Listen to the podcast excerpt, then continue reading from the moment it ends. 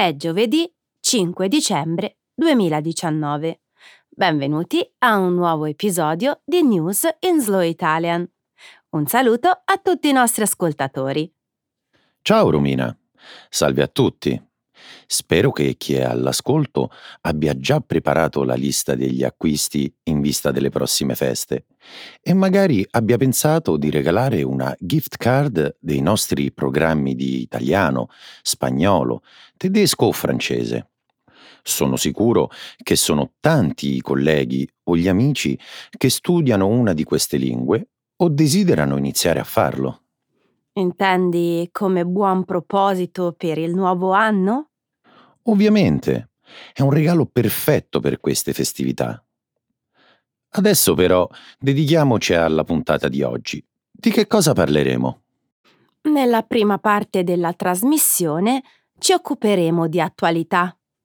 Inizieremo con il vertice tenutosi martedì a Londra per celebrare il settantesimo anniversario della Nato. Subito dopo discuteremo della controversa legge sui media, firmata dal presidente russo Vladimir Putin, che consente al governo di trattare giornalisti indipendenti e blogger come agenti stranieri. Poi parleremo di uno studio pubblicato sulla rivista Plus One che fornisce una possibile spiegazione dell'estinzione dell'uomo di Neanderthal. Per finire, vi racconteremo della condanna di due cercatori di tesori inglesi per il furto di un tesoro dell'era vichinga. Perfetto. E per quanto riguarda le notizie italiane? Nella seconda parte del programma parleremo di una speciale varietà di basilico, coltivata sotto la superficie del mare da alcuni ricercatori dell'Università di Pisa. Poi vi racconteremo della vendita all'asta di alcune pregiate bottiglie di vino scampate alla valanga che due anni fa si abbatté tragicamente sull'hotel Rigopiano. Molto bene, Romina. Iniziamo. Certo, cominciamo con le notizie internazionali. I leader del mondo si incontrano per celebrare il settantesimo anniversario della Nato. Martedì i leader di 29 Stati membri della Nato si sono incontrati a Londra per prendere parte a un vertice in occasione del settantesimo anniversario dell'Organizzazione per il Trattato del Nord Atlantico. Poco prima dell'avvio del summit, i membri della Nato hanno convenuto di comune accordo che d'ora in poi gli Stati Uniti pagheranno di meno, mentre tutti gli altri paesi aderenti, eccetto la Francia, contribuiranno in misura maggiore. La Germania dovrà ora finanziare la Nato tanto quanto gli Stati Uniti. La cancelliera tedesca, Angela Merkel, ha dichiarato di essere ancora ottimista nei confronti della Nato. L'anniversario giunge in un momento in cui la Nato si trova ad affrontare sfide crescenti.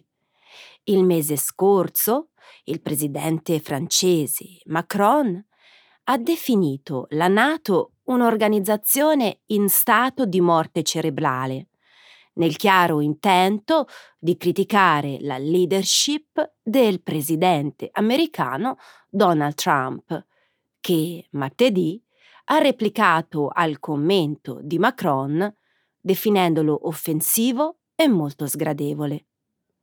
Trump ha anche nuovamente ribadito che molti paesi europei si sono approfittati degli Stati Uniti, che sinora hanno pagato i contributi maggiori nonostante siano il paese che usufruisce meno della Nato. Durante l'intensa conferenza stampa congiunta di questa settimana, Trump e Macron si sono scontrati ripetutamente sull'ISIS, la Russia e altre questioni. Lunedì Trump ha anche minacciato la Francia di imporre dazi fino a 100% su beni francesi di importazione per un valore di oltre 2,2 miliardi, qualora il governo francese non revochi la tassa digitale sui colossi del web americani. Il vertice NATO si è concluso con una dichiarazione congiunta in cui si sancisce l'importanza del legame transatlantico tra Europa e Nord America, il rispetto dell'articolo 5 del Trattato di Washington, l'impegno di ciascun paese a investire nella difesa il 2% del PIL e la doppia strategia di adottare nei confronti della Russia dialogo e dissuasione. Romina, non avrei mai pensato che la Nato si sarebbe trovata ad affrontare una situazione tanto rischiosa come quella di oggi. Se tre anni fa mi avessi detto che si sarebbe arrivati a questo, non ti avrei mai creduto. Questa alleanza ha garantito pace e prosperità durante gli ultimi 70 anni. Non posso credere che il suo ruolo sia ora costantemente messo in dubbio. Soprattutto considerando i problemi che ci troviamo ad affrontare in questo momento.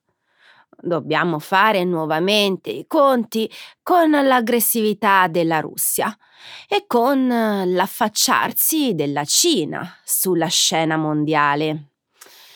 Ad ogni modo, questa è la prima volta che la Nato si è espressa ufficialmente su questi aspetti della realtà. La verità è che oggi abbiamo bisogno della Nato più che mai.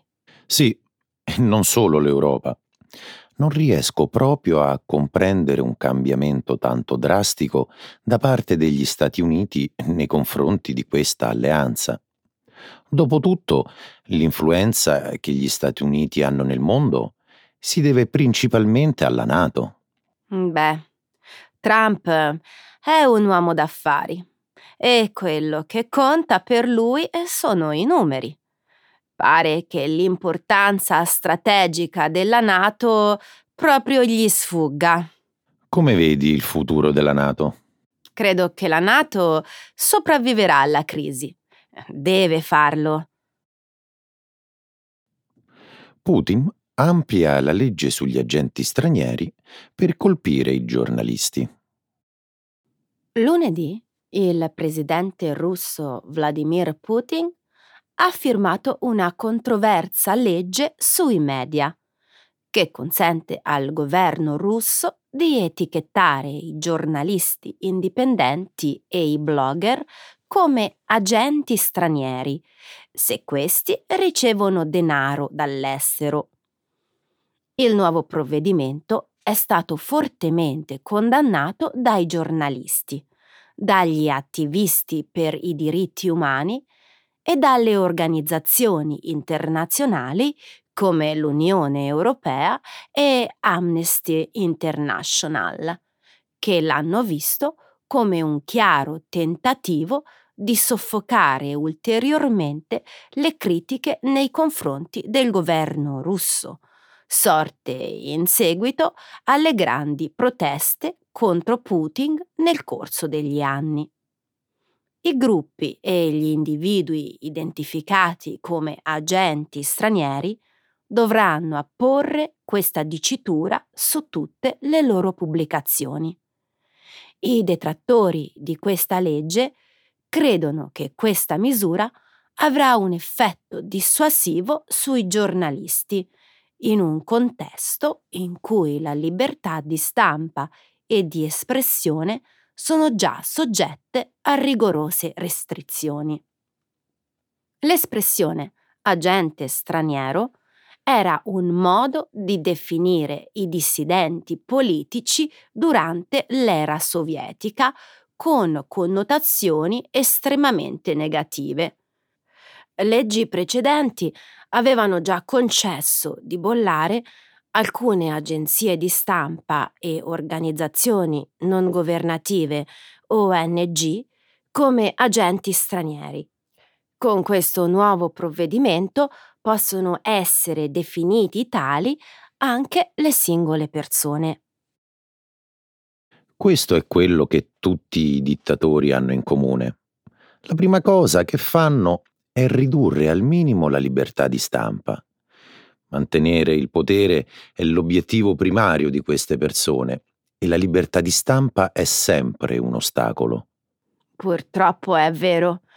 Putin, con la paura e le intimidazioni, ha già in pugno la maggior parte della stampa russa.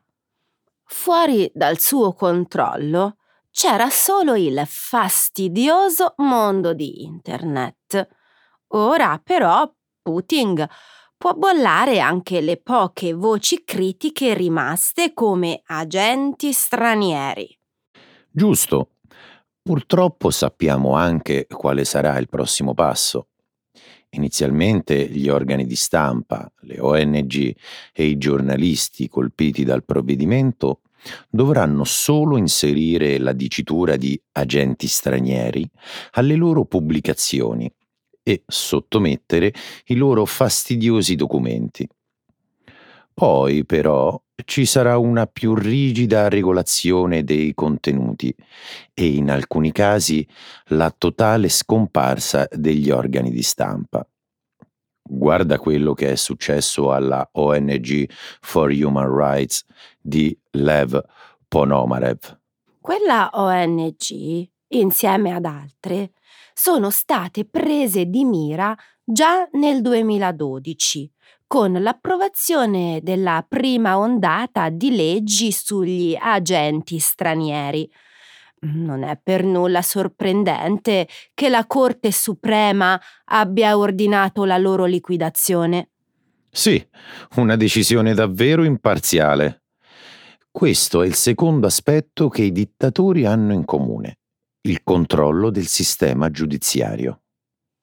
Hai mai notato che queste leggi contro la libertà di stampa e di parola sembrano spuntare proprio quando si verificano proteste su larga scala per le strade della Russia, come quelle del 2012 e quelle cui abbiamo assistito la scorsa estate?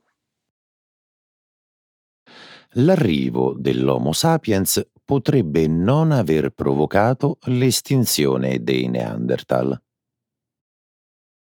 Uno studio, pubblicato lo scorso 27 novembre sulla rivista PLOS ONE, afferma che i primi uomini moderni a raggiungere l'Europa non erano superiori ai Neanderthal e che l'arrivo dell'Homo sapiens non è responsabile della sua estinzione.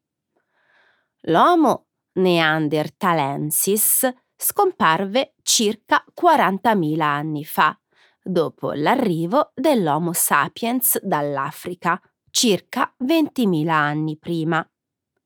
Per comprendere le ragioni che portarono all'estinzione dell'uomo di Neanderthal, i ricercatori hanno sviluppato diversi modelli basati su tre distinti fattori, presumibilmente responsabili della fine delle popolazioni neandertaliane in circa 10.000 anni.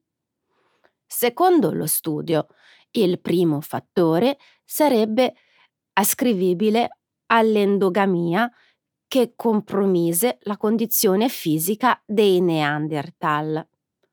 Il secondo sarebbe il cosiddetto effetto di Halley, che impedisce la crescita di una popolazione di piccole dimensioni a causa di limitate possibilità di accoppiamento e l'esiguo numero di individui dediti ad attività come la caccia, la protezione del cibo dagli altri animali e la crescita dei bambini del gruppo.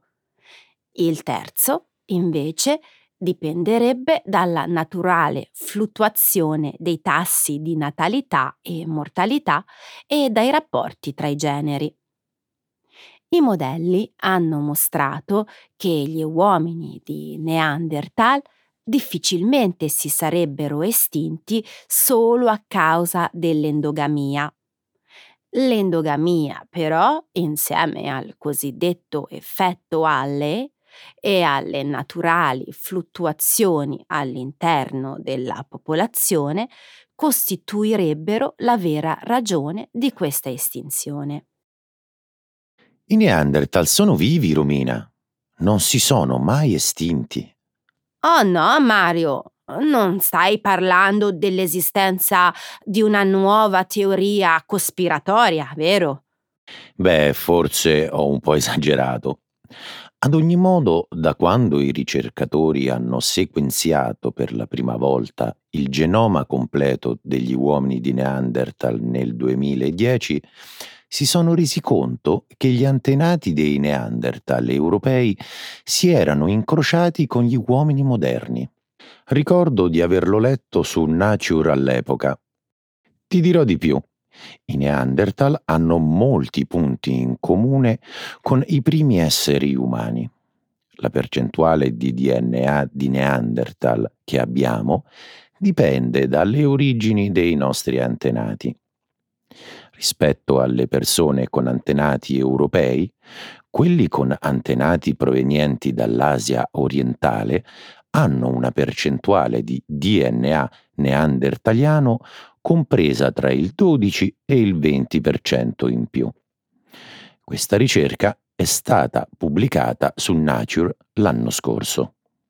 Questo significa che i primi esseri umani e i Neanderthal non si sono incontrati un'unica volta nel corso della loro storia. Sembra proprio così. Confrontando il genoma dei Neanderthal con quello degli uomini moderni, i ricercatori hanno scoperto che gli europei e gli asiatici di oggi hanno ereditato tra l'1 e il 3% del loro DNA dagli uomini di Neanderthal. Beh, e lo studio pubblicato su PLOS ONE, allora? Non vedo alcuna contraddizione con quello che ho appena detto. Anche alcuni gruppi di uomini moderni si sono estinti nello stesso modo. Ad ogni modo, è davvero triste che il mondo abbia perso i Neanderthal che avevano cervelli e competenze culturali molto simili a quelle degli uomini moderni. Non a caso usavano complessi strumenti di pietra, dipingevano, indossavano gioielli. In una grotta in Spagna hanno lasciato pitture rupestri su cui gli uomini moderni continuano a riflettere anche molto tempo dopo la loro scomparsa. Cercatori di tesori inglesi arrestati per il furto di un tesoro dell'era vichinga. Venerdì 22 novembre, due cercatori dilettanti di tesori sono stati condannati a scontare un lungo periodo di detenzione per aver rubato un tesoro anglosassone risalente al IX secolo comprendente monete e gioielli del valore di milioni di sterline. Nel 2015 George Powell e Leighton Davis, grazie all'utilizzo di metal detector, hanno rinvenuto una collezione di circa 300 monete e gioielli d'oro e d'argento in un terreno di campagna nell'Inghilterra centrale. I due sono stati condannati per furto per non aver notificato alle autorità il ritrovamento, come previsto dalla legge.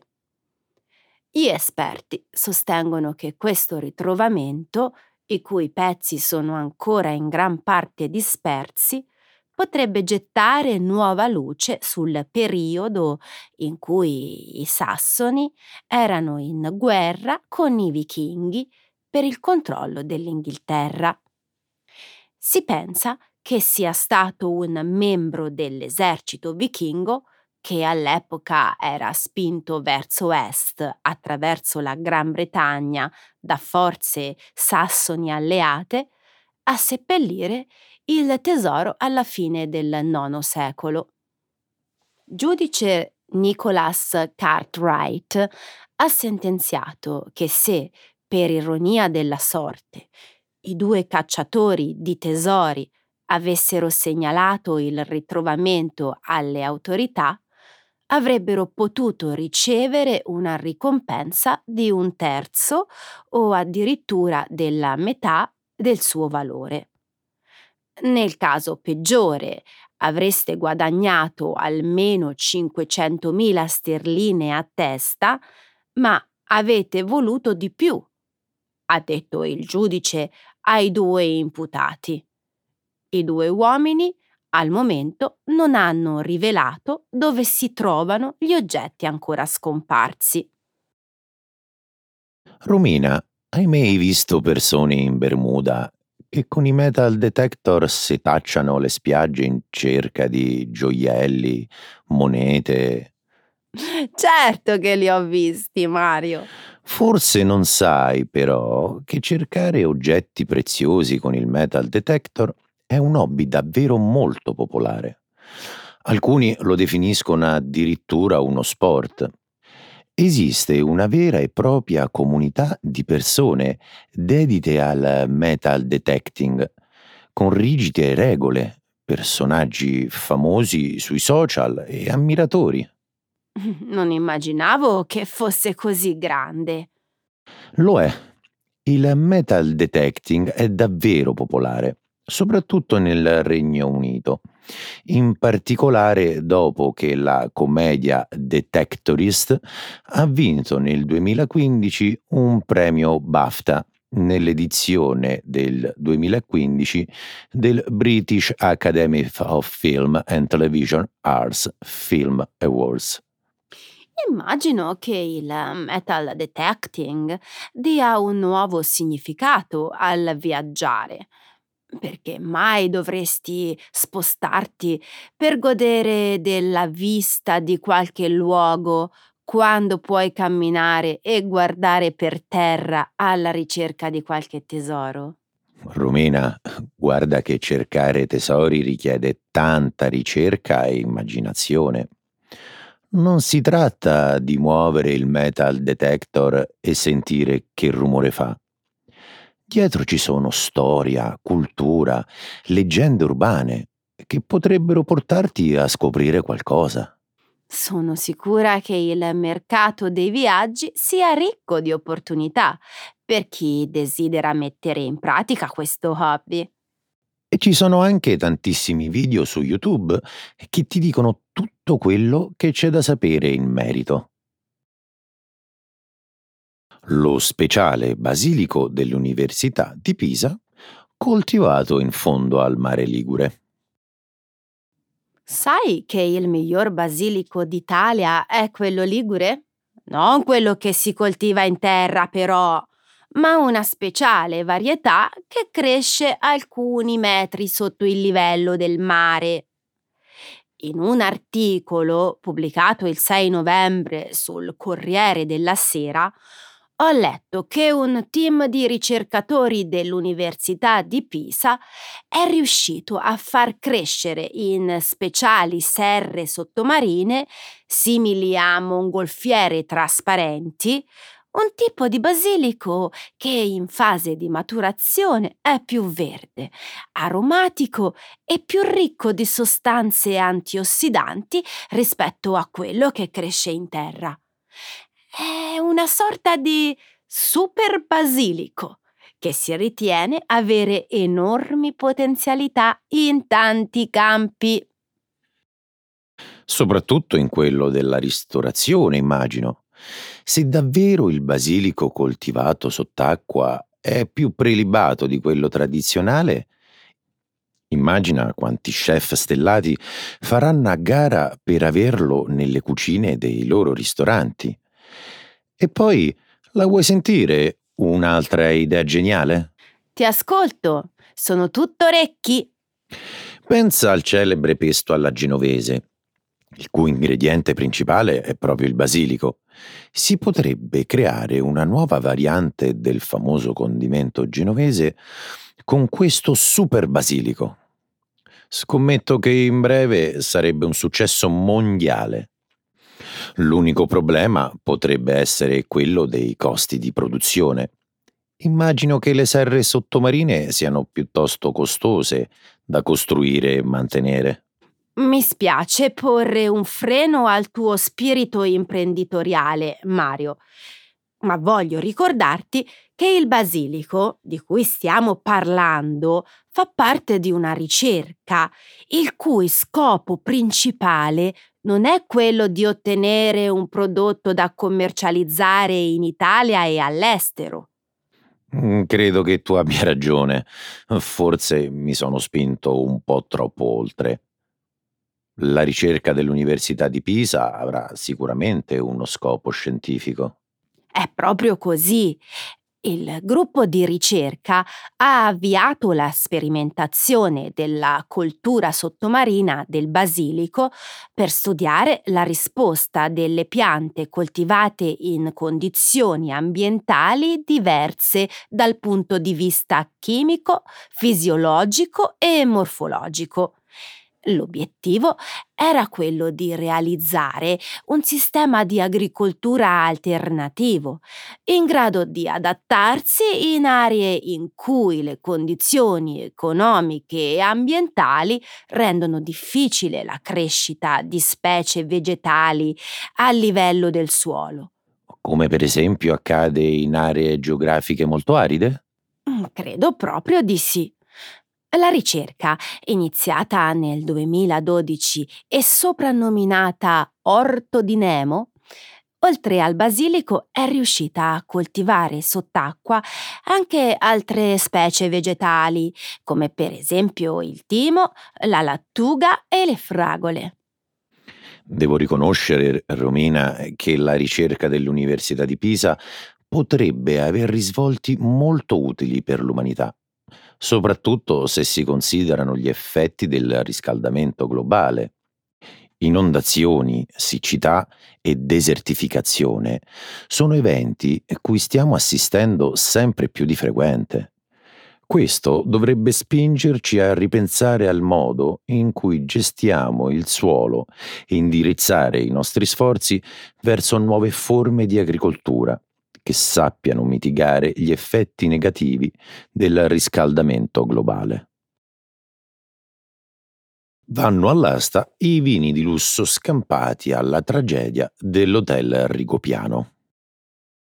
Sabato 9 novembre il Corriere della Sera e numerosi altri quotidiani italiani hanno raccontato dell'asta tenutasi a Pescara lo scorso 30 ottobre, in cui sono state vendute alcune preziose bottiglie di vino e champagne appartenenti alla prestigiosa cantina dell'Hotel Rigopiano, l'albergo che il 18 gennaio del 2017 fu distrutto da un'imponente slavina che uccise 29 persone presenti nella struttura. Rimango a bocca aperta, Romina. Quella del Ricopiano è stata un'enorme tragedia.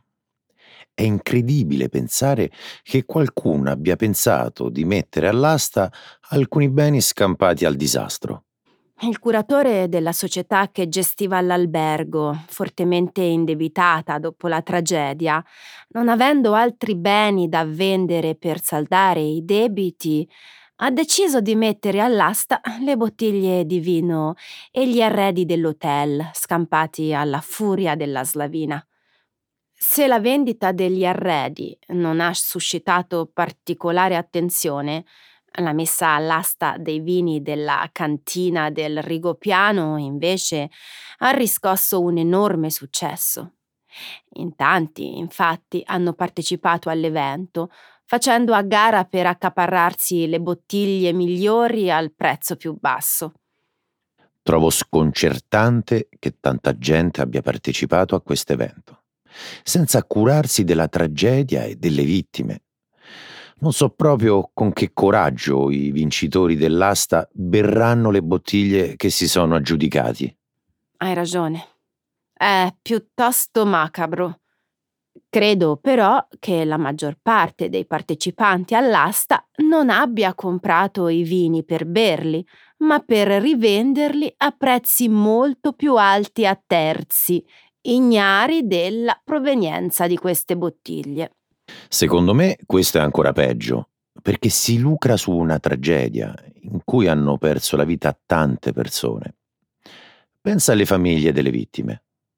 Non oso immaginare cosa abbiano provato nell'apprendere la notizia di questa macabra asta.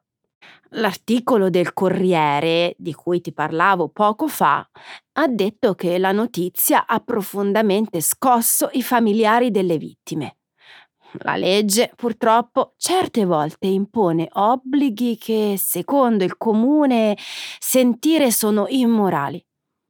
Quello che dici è vero, però a essere immorale, secondo me, non è tanto la legge, quanto la totale assenza di sensibilità con cui è stata gestita l'intera vicenda. Se proprio si doveva fare ricorso a un'asta fallimentare, forse si sarebbe dovuto farlo a scopo di beneficenza, chiedendo il sostegno di grandi aziende, politici e personaggi illustri italiani. Questi avrebbero potuto partecipare a una gara a rialzo offrendo somme più alte in modo da ottenere un ricavo che in parte sarebbe stato devoluto alle famiglie delle vittime. Il dilemma però rimane, non credi? Che ne avrebbero fatto politici e VIP di vini preziosi e arredamenti legati alla tragedia dell'hotel Rigopiano? Mm, non lo so. Forse distruggerli o regalarli ad associazioni che operano nel sociale. Così forse dalla tragedia sarebbe scaturito anche qualcosa di positivo. Ok Romina, con questa ultima notizia concludiamo quest'altra puntata. Sì, è arrivato il momento dei nostri saluti. Eh, grazie ancora a tutti per essere stati con noi e per me, sai Mario, è sempre un piacere averti. Anche per me, Romina. Ciao a tutti. Ciao.